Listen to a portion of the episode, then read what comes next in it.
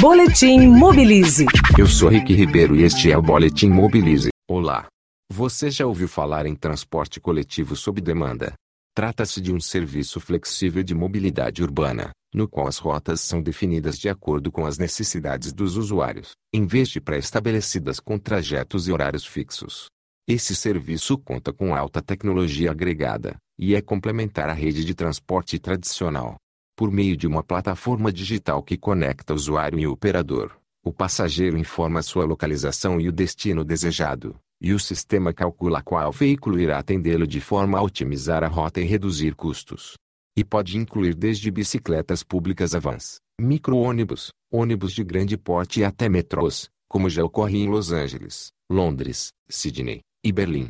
No Brasil, o sistema opera apenas com vans e ônibus em São Bernardo, Goiânia, Fortaleza e no Distrito Federal.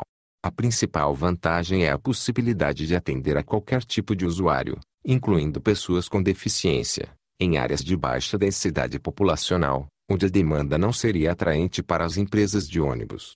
Mas, como toda inovação, também há problemas. As pessoas precisam ter telefones celulares com acesso à internet, o que exclui boa parte da população.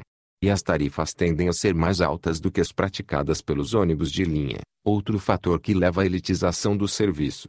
Além disso, dependendo da forma como for operacionalizado, esse serviço pode contribuir para uma competição predatória com o sistema coletivo formal.